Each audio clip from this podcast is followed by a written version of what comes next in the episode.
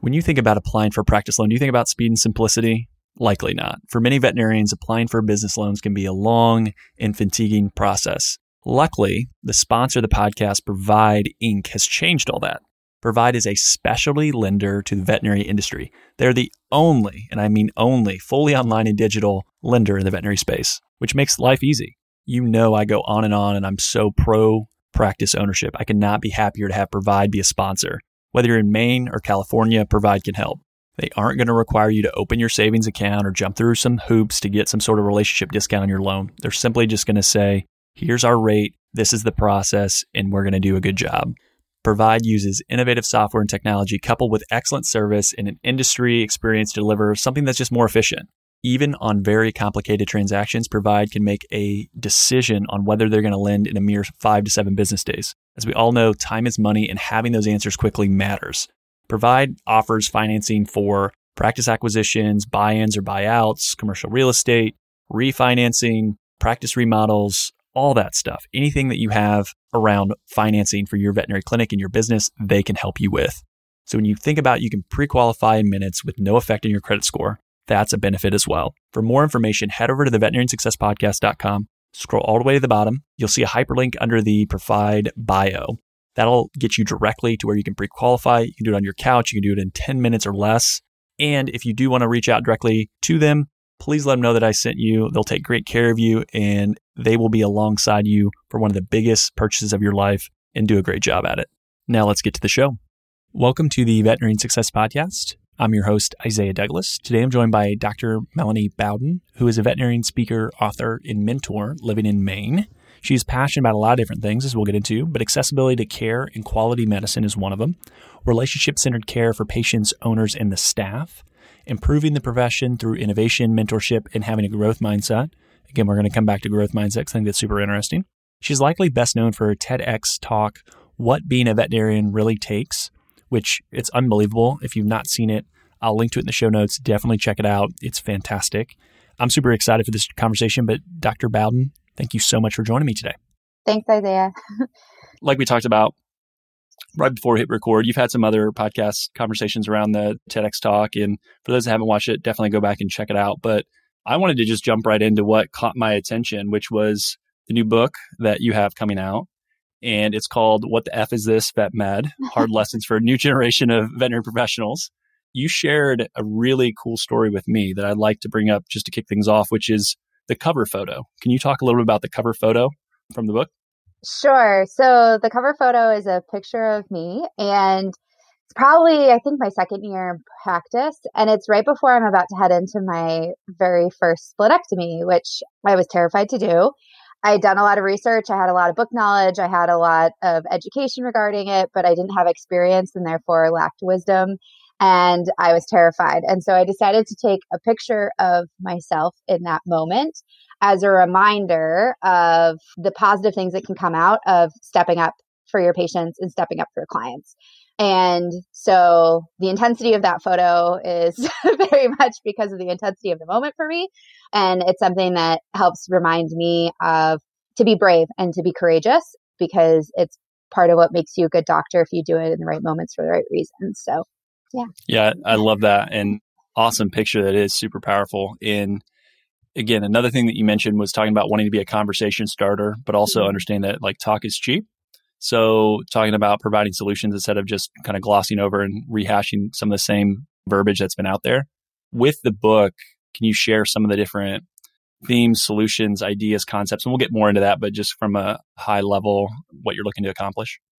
Yeah, so I applaud and appreciate that veterinary medicine has taken a stronger stance on mental health awareness and talking about it more and normalizing conversations about it but I haven't seen a whole lot come out about actually doing something about it. And I think that's hard because on an industry level, what works for one person may not work for another person. So it's hard to figure out from like an industry standpoint, like what should we be doing to help correct where we've gotten in veterinary medicine. I think my attempt with this book is it's called a mentoring novel for a reason. Each chapter has opportunities for reflection or small exercises. And it integrates this my story along with stories and interviews of my friends and colleagues in terms of how they've battled burnout or how their careers have developed in unpredictable ways and also layers in some scientific backed research around wellness strategies and goal setting and planning and how do we really take control of our careers and make work work for us as opposed to just being a slave to what we show up to every day. And then from an industry perspective, it also talks a little bit about some of the things that I've experienced as a veterinarian that are seen as very much normal. And outside the context of veterinary medicine, pretty much every other industry thinks it's ludicrous. And so there are some chapters on like how we're paid and compensated from a production standpoint versus salary. There's some information there on student debt and financial independence. And then there's some information there as well about the science of well being and how do we tap into our positive happy hormones of norepinephrine and, and dopamine and all of those. I've never been like a foo fooey kind of person who like I always was like, oh yoga massages, like that's for relaxation and spa stuff. And now I'm like, no, there's good science behind that stuff and it definitely helps. So anyways, there's hopefully a little bit of something in it for everybody. yeah, and I think obviously knowing your audience, bringing a little bit of scientific research and like clinical evidence, I think makes a ton of sense. And I look forward to check it out. And I think there's a lot of good stuff there. But going and thinking about just personal responsibility was something you brought up. And I thought it was interesting because you explained the idea that looking at how veterinarians treat each other, expectations, and some of that. Can you unpack that? Because I thought I was like, okay, there's a little string here to pull on, and that seems really interesting. Yeah, I think it is one of our industry challenges as part of our own internal culture. And I recently did a post about this after we'd lost some colleagues uh, a couple weeks ago to suicide. So I think my thing with personal responsibility, I kind of had an aha moment about it through my own kind of burnout experience. It's really easy to blame other people and sit in victimhood, which I think a lot of us tend to do as an initial reaction when we're stressed in our lives that things haven't gone well and it's not our fault, it's somebody else. And it's easy to blame our clients. It's easy to blame being understaffed. It's easy to blame that we don't have the resources we need or people don't have enough money. Like the list goes on and on and on. Because those stressors are there and they're real. The problem is, I can't do anything about that. I can't make my clients be nice. I can't make them have more money. I can't change the fact that someone called out sick. And so if you sit in that victimhood, it strips you of power to have a positive relationship with your work and to actually create positive change for yourself. And the thing that I found and part of my own burnout story was that I was hopping from practice to practice and practice and finding the same bottlenecks everywhere. Like that's just the culture, that's just the environment of veterinary medicine that regardless of where you go, it's going to be there. And the only thing that was consistent there as well was myself. And I wasn't taking personal responsibility for the things that I could control in terms of running my schedule better, being proactive with setting expectations with my clients, how I dealt with and managed my own stress level. And those are things that I can completely control and things that really positively impacted my work life balance moving forward. And I think the best example of this is that the place that I found the most happiness thus far in veterinary medicine has actually been working in an ER setting. And dollars to donuts, any veterinarian you talk to will tell you ER is way more stressful than GP because you have to know more on the spot with higher stakes in the moment. And it's higher cost clients are more escalated in terms of emotions. And so, from a stress standpoint, from all of those external factors, probably far more stressful than any GP I've ever worked in. From a happiness standpoint, it's the best I've ever been. And that has to do with the personal work that I've done and the responsibility I've taken to change how I interact as a doctor at work. And that was part of, and then part of it too was purposely trying to find a clinic that kind of didn't do as much of the classic things I think are an issue in our industry. So the challenges that I brought up in the post were to stop being so competitive. Like, let's be collaborative as doctors. Let's not throw each other under the bus. Let's help each other on cases and not shame each other for not knowing or forgetting things because we need to have a growth mindset. We need to keep learning and changing and growing and being open. And if we're competitive, it shuts that down stop shaming others just because it's easy for you doesn't mean it's easy for somebody else. And people shouldn't feel embarrassed because they need to take a time out after euthanasia or a tough client conversation And more than once, I've seen people crying on the middle of the floor because they haven't felt like they can step back. And then the third one that I talked about in that same post was stopping the guilt trip. Like we put a lot of guilt on other doctors that you're a bad doctor if you can't handle a caseload or having managers ask instead of taking PTO, could you please switch shifts with somebody because we can't afford to be short? Or I had a workplace injury recently and was asked to stay to the end of my shift before I sought care. So those types of things we can deal with as an industry and change the culture of what we ask of our doctors. But there's also things that you can do as an individual as well to change your stress level at work. Do you have any favorite resources or I guess content that you consume around helping with personal responsibility and kind of framing or changing the way that you think about it? Anything that's top of mind? Yeah, so there are two books in particular. The first one's actually called Growth Mindset. And it was something that I read in orientation at WSU. We all had to read it. It's a coaching book. And the author is Carol Dweck, D W E C K. The other one I more most recently came across is by Kathy Fox, and it's called Work Life Symbiosis. And actually, the functional aspect of her book is part of what inspired me in the format of my book. But it's similar that it kind of talks about like instead of work and life being balanced, how do you integrate the two? And has you go through exercises on prioritizing like what's important in your life and how you interact with it. So those two books in particular were kind of things that started that transition for me. Absolutely. And thinking about just the skill set, the knowledge, and the information that you get as you go through your education, it's you're obviously very well prepared from a clinical side to take care of pets and others, but maybe not as much yourself. Outside of the personal responsibility piece, is there other things that you've done personally that have helped you or thought about that have maybe changed, whether it's a routine, whether it's just self talk, anything like that? Yeah, so one of the things that I always say is I was really well educated in caring for animals, but I was not educated in caring for myself. And that even came from like a very young age. Like my family in general is very other centric, and my mom never took any time for herself. So it was never modeled for me that that was something that was okay to do. And I think I'm a very like analytical person. So I think about it from the work life integration standpoint. What are the things that need to go on my calendar first to keep me like a whole, happy, healthy human being? Because if I'm not in that space, I can't be my best doctor, right? Like I can't be my best self at work. I can't support my team appropriately. I can't care for animals appropriately. So it kind of flipped it on the head for me of saying like I have to take care of myself first so I'm here still to see all these animals because if I run myself ragged doing this day in and day out, eventually I'm going to quit and leave the profession. Um, so from a sustainability standpoint, if I'm trying to maximize the amount of people, amount of animals I can help in my lifetime, the better care I take for myself over time, the more people I can help. So for me, it includes hiking days. I'm a big backpacker. I like to hike with my dogs. And it's a good way for me to like just disconnect from everything. Like cell reception stinks and you can't get phone calls and I don't answer emails.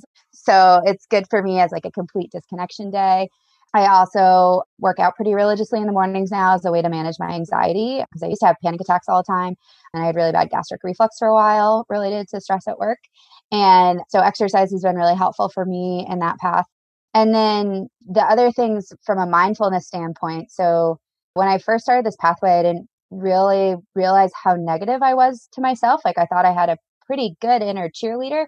And then I started doing hot yoga. And you sit in the beginning of class and stare at yourself in the mirror. And I was super mean. I was like the worst eighth grade girl on the planet. Like I was like realizing I was like sitting there being like, oh, like this looks awful. And like, how could you possibly have worn this today? And you totally messed up that thing earlier today. Like the entire inner conversation was super toxic. And so it made me more aware that I needed to practice cultivating an inner cheerleader as opposed to an inner critic. And so, to that effect, I've tried to do more mindfulness work and journaling to recognize those thoughts, appreciate them for what they are, and then let them go.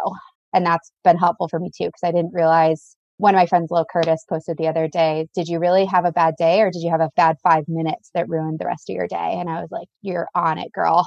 like, because that happens to all of us and it gets blown out of proportions. Sure. Yeah. There's a lot of good stuff in there. I've done hot yoga once with my younger brother, and I was like, "Holy cow, I haven't sweated like this in a long time. like really this is hard. This is hard." yeah, I actually enjoyed it more than I would have thought. I have not gone back though since, but it was enjoyable. Thinking about you touched on it, choosing ER and doing some of the things you do from a clinical side.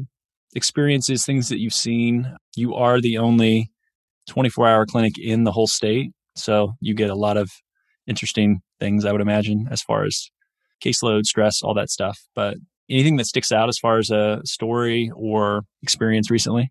I think one of the things that's been really eye opening to me working at like a, we would call it like a tertiary referral center. So, meaning that we're the cases that if your GP hasn't figured it out and you've gotten a second opinion by somebody else, then you come to us. So, like, you're really hard to figure out. Um, it's been eye opening to me in terms of how to better support other veterinarians and the relationship between referral centers and veterinary general practice. And I think part of that is again comes back to that competition. I think there's sometimes a fear of referring your cases to a you know a specialist, and you're like, oh, they're going to think I did a bad job. They're not going to understand the context. The client said no to this or that or the other thing, or I didn't think that they had the money. And I think that there's that fear again of like being judged and being wrong. And so, one of the things that I've really tried to focus on, in addition to seeing my actual patients and their owners as clients, is also seeing the referring doctor as a client as well and trying to be useful to them and supportive to them in whatever way possible whether that's helping them manage the case longer term once it goes back to their care or if there was something that seemed like a fundamental mistake or lack of knowledge, you know, to reach out to them and in an open way, not in a judging way, but an open way, having conversation about that so that next time if you see something like this, this is what we'd recommend to do. And there's certainly a lot of people in the state of Maine because Maine's a big state that can't either afford to come to our clinic or can't take the time off. I mean, some pets are traveling eight, 12 hours to come to us. And in those cases, a lot of time you're doing phone consults with doctors in their own practices. And I love that. I love helping talk other veterinarians through doing emergency procedures. I find it really rewarding. I think it's rewarding for them too that they get to do something that they thought that they couldn't do and they get that boost of confidence and that high of bravery. And in the end of the day, like we're all about saving pets and having pets stay alive, right? And so it's really rewarding when I can help a clinician realize, like, yes, you do have the capacity to do this where you are with what you have as a resource, and here's how we're going to do it. And so that's been really rewarding too. Yeah, I know one of the things at the top, as far as one of the areas that you think about as far as a big goal is just the cost of care, mm-hmm. right? And so that whole dynamic of where you work today and what you see and some of the stress that's there. Can you talk about your thoughts on being able to provide more access to care? Because there's all those studies that AVMA or others will do that huge percentage of pets don't get any sort of care. Yeah. So part of it's just knowledge base of the client, not knowing what care pets need. But then affordability becomes a huge problem too, because in the human healthcare model, most people have health insurance through their work or through the government at this point. And so when you show up, you might have a $20 copay, $30 copay, but you have no idea how much that office visit just cost you and the diagnostics and everything else. And usually you're billed like months later and then you're like, ouch. But it's so disconnected from the time of service that you don't really see it that way. And in veterinary medicine, it's money at time of service. And in ER, that becomes even more stressful because if you don't have money at time of service, it often means that your pet's going to die because we can't treat it. Whereas in GP, it's like, well, I'd love to do preventative care blood work on this pet, but we can schedule that for six months from now and you can save for it. So I think it's been a, like an ethical challenge for me working at a tertiary referral center because we're definitely the most expensive place to get care. But I also feel like part of being a good veterinarian is creating options and opportunity for the clients. So I always recommend gold standard, but I definitely feel like there's a time and a place for cutting corners, if you want to call it that, or making like selective decisions based off of how the pet's doing about what do you do and what don't you do from a safety standpoint. And of course, always doing it with owner consent and with their knowledge about what risks you're taking. And so I think from that perspective, being able to offer clients middle pathways, I think is important. I think the other component too is that veterinarians get stuck on what we were trained to do in school, which is often cure and completely fix disease there aren't very many veterinarians that ask the client, What is your goal today? What would be a positive outcome for you? Because we assume cure is what they want. Like they want me to figure out what's wrong and they want me to cure it. Whereas usually the pet owner's like, Well, I just really want Fluffy to be comfortable, or I really want Fluffy to be able to go for her walks again. Or like they have a very concrete, specific goal about what quality of life looks like for that animal. And it doesn't always involve cure. So if cure is off the table, sometimes having that conversation with a client gets you to a pathway where everybody's happy and the pet's not suffering. But again, you recognize that maybe you have less time, but you have good quality of life or whatever that trade off is. And then from an actual financial standpoint, I'm a huge proponent of educating clients about pet insurance. We use pet insurance a lot at our clinic. I've used COVID as a time to have a captive audience that's sitting out in their car waiting for me to call. And I tell my technicians, give them the Trupanion pamphlet and they can look at it while I'm there. And then when I call and I talk to them about their pet, I'm like, hey, so have you looked at the Trupanion pamphlet? Like, it's going to take me 45 minutes to run this blood work why don't you give them a call?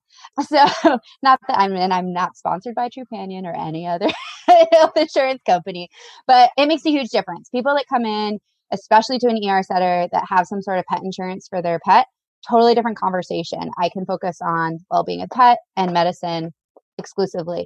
Everybody else, 90% of my time is talking finances. That's just a challenging place to have to operate from. So I'm a huge proponent of that. And then I do think, to the best of the ability of clinics, I've worked at many clinics that have some sort of angel fund or whatnot, and doing simple things like do you want to round up to the next dollar as a donation for pets that may not be able to afford care at their next visit or whatever? Things like that I think are helpful. And there is also the AVMF, which is the American Veterinary Medicine Fund, and that's run through the AVMA that if you don't want to manage your own 503c from a tax perspective, you can plug into theirs. And so they manage the what that looks like financially and liability wise for you. But I think we have to get creative because medicine's only going to get more expensive and pets need care. And I don't think that veterinary access should become a class issue. I, I get that having a pet is a responsibility and a privilege, not a right. And you need to be prepared as a pet owner but it's our job to educate pet owners on what that responsibility means. And if we're not talking about it during puppy and kitten exams, we're not providing access to those resources, then it's also a failure on us when that client comes in unprepared. So I think we need to talk about it like we talk about preventative care. We talk about preventative finances. How has, from a communication standpoint, mm-hmm. so as the non veterinarian in this conversation, I hear a lot of what you just shared. And to me, it comes back to providing options and being able to articulate and explain the medical jargon and lingo, which again, for me, I don't know it, right? Like I need someone to dumb it down to make sure it makes sense for Isaiah. But how much has the communication skills that you have and being able to have those conversations changed? Or how do you view that as one of the skills that you have today? I mean, in talking, because it sounds like that's a huge part for most veterinarians to be able to explain this is why I'm doing something, or here's option A, B, and C.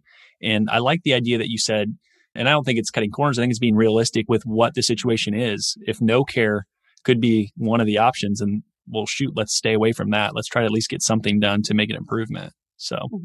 So, communications training is not universal in veterinary medicine in school. I think it should be because it is seriously 75% of my job. So, so as a veterinarian, you diagnose, you prescribe, you do surgery, and you talk to clients. And all the other stuff like placing IV catheters and blood draws and all the technical skills that we think of in medicine are usually done by our skilled support staff, at least in a highly functioning clinic. That should be the way it is. So I spend most of my time on these days in COVID on the phone with clients, talking to them about what's going on with their pet and what their options are. And having good client communication skills is critical. One for avoiding conflict. So it's really easy to step in a mine and not realize that you did that just because of your word choice potentially like someone suddenly feels judged or they feel like you're not listening to them and also from a standpoint of them truly understanding what's going on with their pet and it's taken some courage for me to start asking some of those questions but to stop people in the middle and just say like it really seems like we're not on the same page here let me back up I don't really think there's a point of doing X test if you're not willing to be all in and go for chemotherapy or whatever it is, right? Like we already know this is our baseline of where we're at with this case. So if you're not going to do the additional things on the other side of this, we don't really need that test. Or and just be really blunt and forward and straight about it. I think a lot of times we try to use euphemisms or we try to be a little wishy-washy because we think that's being kind, but I think it leads to confusion. And so in ER medicine, you also have to sometimes be more timely in your discussions and get people to the point more. And so I've gotten more comfortable over time being more direct and just saying things like, I don't want this to come off as a lack of empathy because I know this is challenging and I know that this is a very scary time for you. However, I need to know right now if your pet, you know, codes on me, do you want me to resuscitate it? Because that's how sick he is. I have to have those kinds of conversations on a daily basis. So figuring out how to do that with compassion and while listening to their story and you know everything else is a lot to handle and I think from that perspective communications training is really essential for veterinarians to reduce their stress at work and I think a lot of the client conflict and the client stress and negative client interactions that happen could be greatly alleviated with more communications training for teams. Yeah. So well put. What's something that I haven't asked about yet that you think is super important for someone listening to hear? I think one of the biggest revelations to me was that there's way more out there than a traditional veterinary practice. Like I went through vet school thinking I was going to be a GP doctor who was going to then at some point own a practice and that would be the pathway because that's been the pathway for the last 50 years veterinary medicine is changing really rapidly. We're becoming more and more increasingly corporate. And for veterinarians who want to do more than just be an associate, we're starting to have to get more creative to continue to have those opportunities and outlets for entrepreneurialism. And so I would encourage people to think when they think about work life symbiosis and integration to really think outside of the box. Like I've worked relief for a while because that's what I needed for a work balance standpoint. I've worked ER, I've worked GP, and life changes and the needs of your life change over time. So don't be afraid to try something new or talk to your friends about something that seems non traditional because I think more and more that's becoming a pathway that brings people a lot of satisfaction. And did you feel this way? That you were scared to leave or make an adjustment at one position because it, let's say it was good. It wasn't great. You weren't like totally satisfied. This wasn't like the end all be all perfect place, but it was good and you've heard the mm-hmm. horror stories that, that relationships that workplaces that are awful. Were you yeah. all making those changes and how did you say, you know what, I can always find another job? Like, did you just try to get yourself like again inner cheerleader, say you got this, you can do it? I mean, yeah, it's hard. It's change is scary for everybody. Humans thrive on consistency and predictability and security. So change is hard. Change is hard for everybody. But yeah, I would say that I waited too long because of a fear of change. I waited in the job that was the most destructive to my personal well-being and health i sat in that place of this is fine this is normal everybody experiences this this is what veterinary medicine is like you just have to deal with it and rationalized what i was going through i didn't really actually recognize fully how much it had impacted me in a negative way until I left because that is your normal. That is all you've ever experienced. But it does. Like we all have bills, we've got student loans, we've got homes that you own, you've got family that's relying on you. And so the financial insecurity of stepping away and trying something different is definitely scary.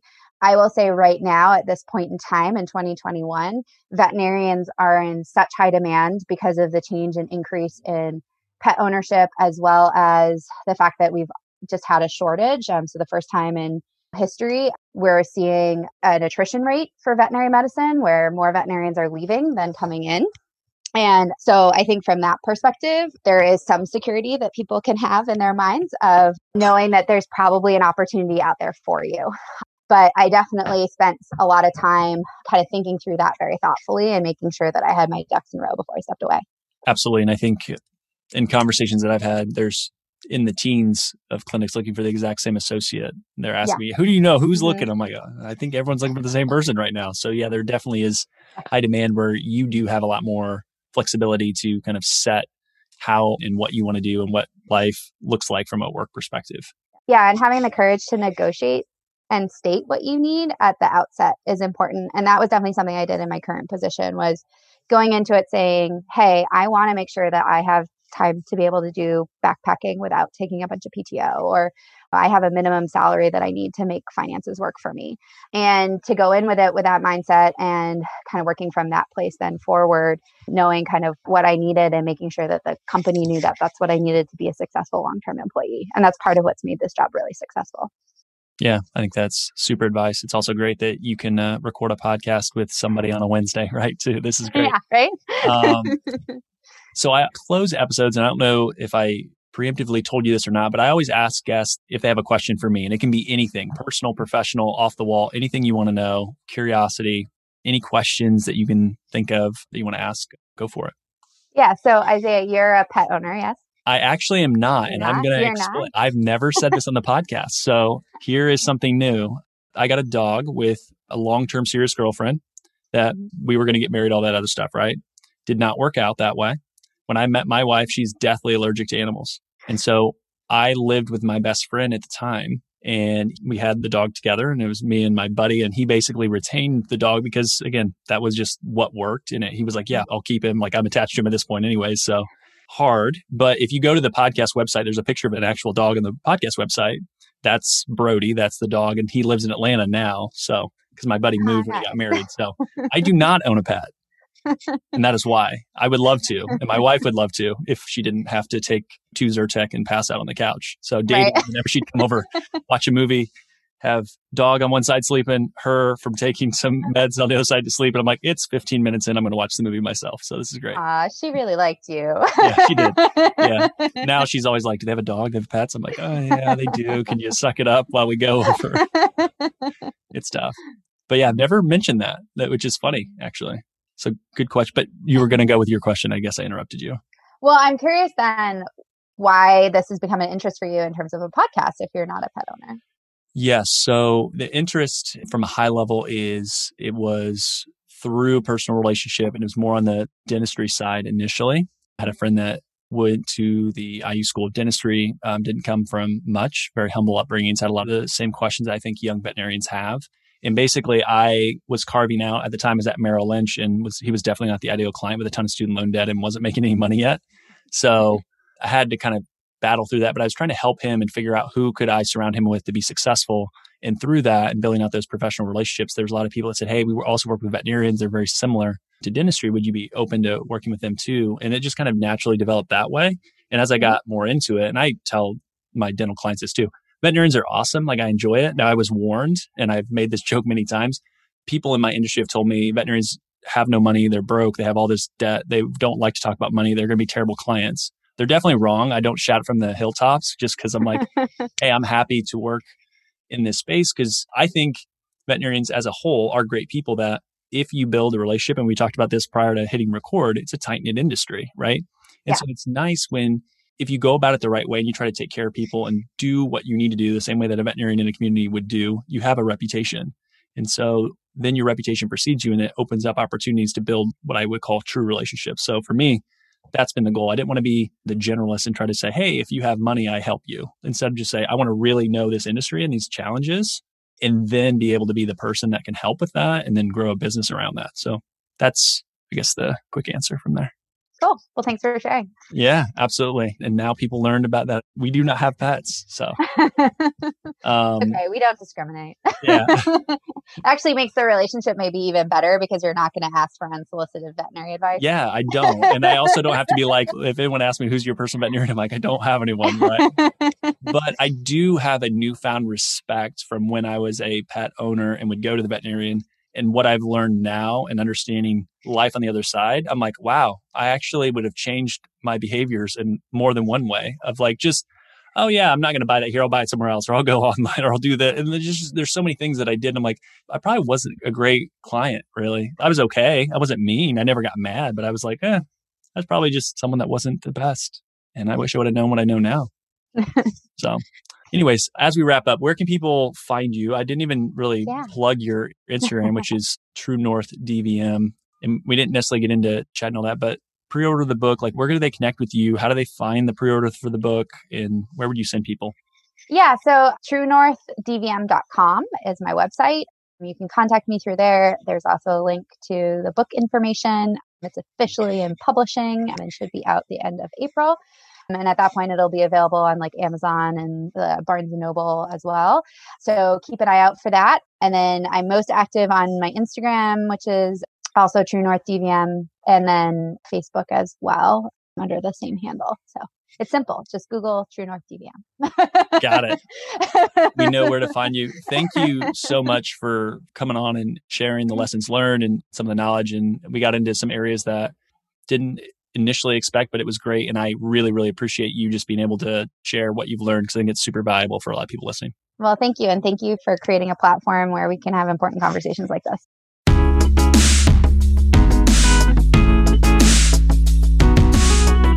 Thanks for listening to today's show. The comments made on today's show should not be taken as investment, tax, or legal advice. All comments are for educational purposes only. You should consult your team before implementing anything. Isaiah Douglas is a partner of Vincere Wealth Management. Isaiah is registered in the state of Indiana, California, Texas. The biggest compliment you can give to this podcast is to share it with a friend. Reviews help the show get found, and Apple Podcasts is the platform that predominantly is how people listen to the show. If you have three to five minutes, you like the show, please head over to Apple Podcasts, give us an honest rating and review. That'll help more people find the show. For all of today's links and information, head over to veterinariansuccesspodcast.com. There you can subscribe via your favorite podcast platform so you won't miss another episode. Finally, if you'd like more information, insights, and have the ability for your voice to be heard and interact with show guests, join the private Facebook group. You can go to the Veterinary Success Podcast on Facebook or head over to the veterinariansuccesspodcast.com. Scroll all the way to the bottom where it says about your host and then click on the Facebook icon. That'll bring you into the Facebook group.